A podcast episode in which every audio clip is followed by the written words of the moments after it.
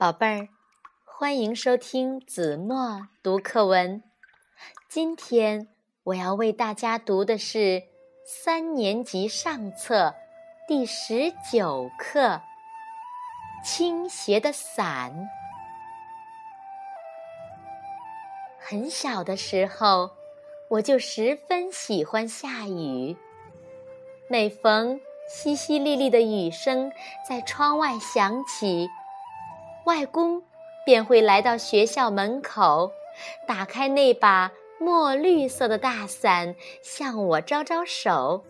我就一蹦一跳地跑向外公，钻进伞下，挽住外公的胳膊，一同走进雨的世界。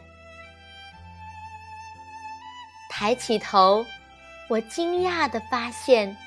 头顶的天空已变成一片墨绿色，绿的那样深。外公头顶上本来应该墨绿色的天空却变了，一半是墨绿色，一半却是灰蒙蒙的。外公，伞歪了。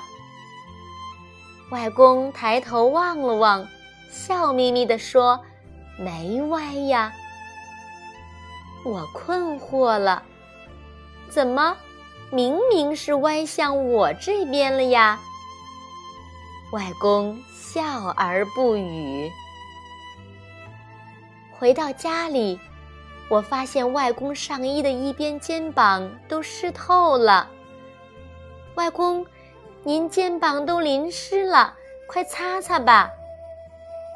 外公拿起一块干毛巾，一边擦衣服，一边问我：“丹丹，你淋湿了吗？”“没有啊，你那把大伞把我整个都包住了呢。”我说。